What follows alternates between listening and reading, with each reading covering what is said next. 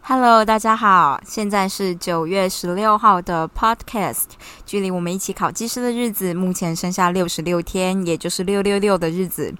那我最近呢，刚好有点小低潮。不过呢，我之前应该说，我这一两年的领悟呢，就是你人生在低潮的时候，或是你的情绪比较小蓝色，你的情绪比较蓝色，然后整体感觉比较 down 的时候呢，你其实可以。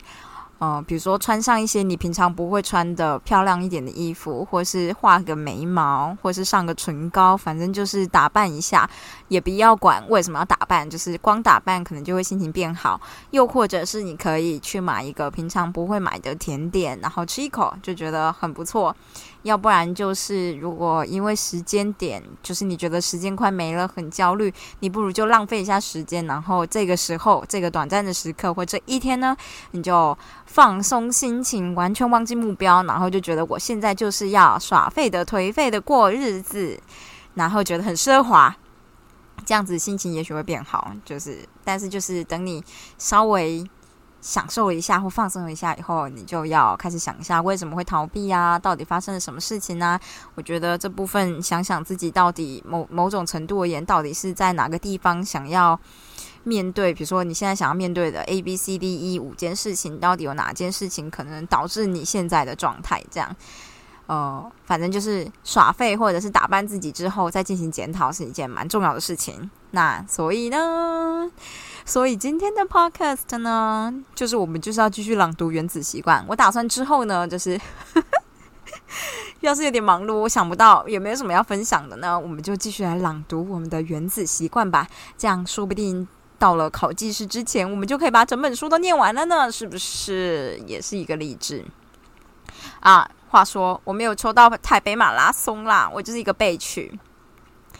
不过就是阿婷有查了一下啊。阿婷有抽中，Jenny 也有抽中，嗯，就我没有抽中。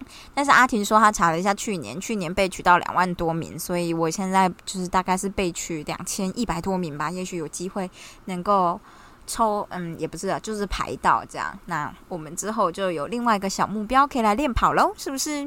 嗯，感觉也是蛮励志的。反正就是有一个小小的事情能够推动你。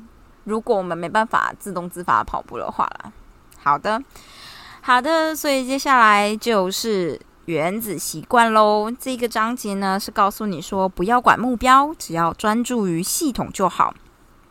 其实我啊认真看了一下他说的系统是什么意思，我就觉得，嗯，是不是因为翻译的问题啊？就觉得我不知道他的就是这个系统 system 吧，我在猜是什么意思。但是大家可以。听听看，说明你们听得懂，但是我第一个时间没办法很好理解。应该说，我后来看到最后，我可以理解它系统的概念，可是我光看“系统”这个字，不会觉得就是是他要讲的意思。好了，那我要开始念啦，那就说。主流的观点认为呢，若要得到人生中想要的事物，练出更美的身形，建立成功的事业，多放松，少烦忧，花更多时间与朋友家人相处，最好的方法就是设定可行的确切目标。多年来呢，作者也以这样的方式面对习惯，每个习惯都是一个要达成的目标。在学校要取得什么样的成绩，在健身房要举多多。多重的重量，在生意上要赚多少钱等等，他为这些事情设立了目标，然后成功达成几项，可是未能达成的却有更多。到头来呢，他就发现成果与他自己设定的目标没有太大的关系。可是，却与作者所遵循的系统，就是 system 吧，息息相关。他就说：“那系统跟目标到底有哪里不一样呢？”一开始呢，让这个作者认知到这个差异的，就是一个嗯，创作呆伯特漫画的漫画家史考特。他就说：“目标是你想要达成的成果，而系统则是让你达到那些成果的过程。”其实我觉得应该就是努力吧，是不是？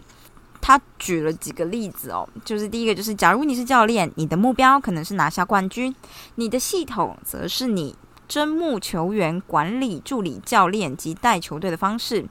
那如果你是企业家，你的目标可能是打造价值百万美元的事业，你的系统则是你测试产品的概念、雇佣员工以及进行行销活动的方式。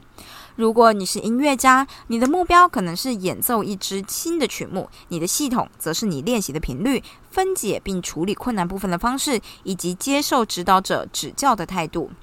我想，如果我是研究者，我想要毕业，我的目标就是毕业，写出博士论文。那我的系统应该就是我，我不知道练习的频率，嗯，看 paper 的频率吗？然后处理问题、发现问题。分解并处理困难部分的方式，还有接受指导教授指导的态度。指导教授没有指导啊，嗯，这部分哎，好，没关系，继续喽。好，有趣的问题来喽。如果你彻底无视目标，只关注系统，还能成功吗？所以他的意思说，举篮球教练为例，如果完全不以赢得冠军为目标，只在乎球队每天的练习，还能得到成果吗？就是。有没有办法呢？然后他就说，他想答案是肯定的。我觉得可能会有点不一样哦，这个例子，好吧。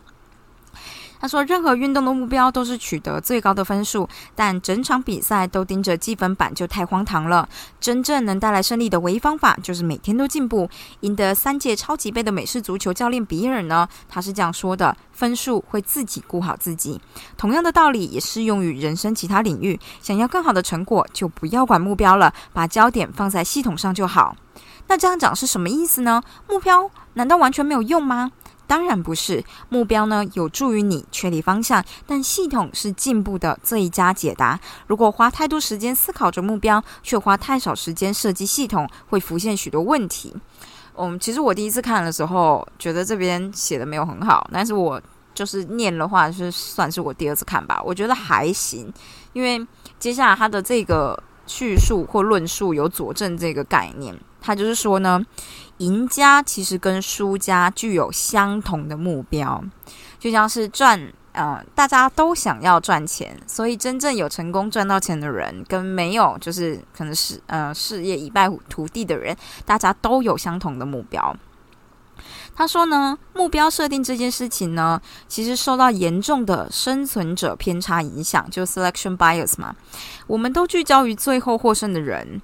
也就是我们的生存者错误的认定呢，一定是雄心勃勃的目标造就了他们的成功，而没有看见拥有同样目标最后却失败的那一群。每个奥运选手都想要夺金牌，每个候选人都想要那个位置。如果成功者与失败者有着相同的目标，赢家与输家的差别便不在于目标了。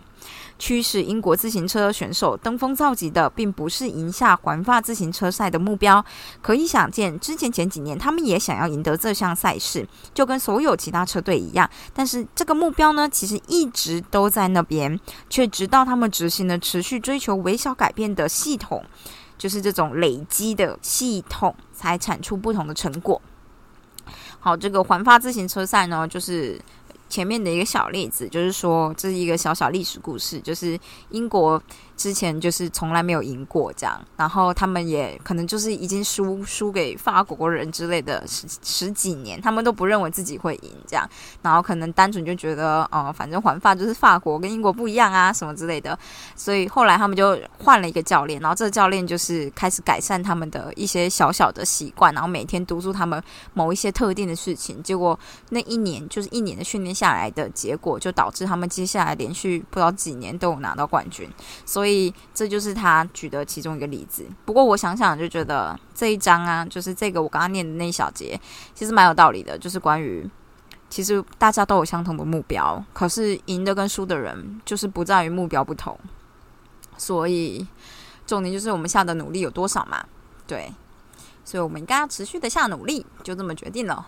嗯，不过就像我说的，有时候如果你觉得有点你知道忧郁的话，你就是应该放纵一下人生呢。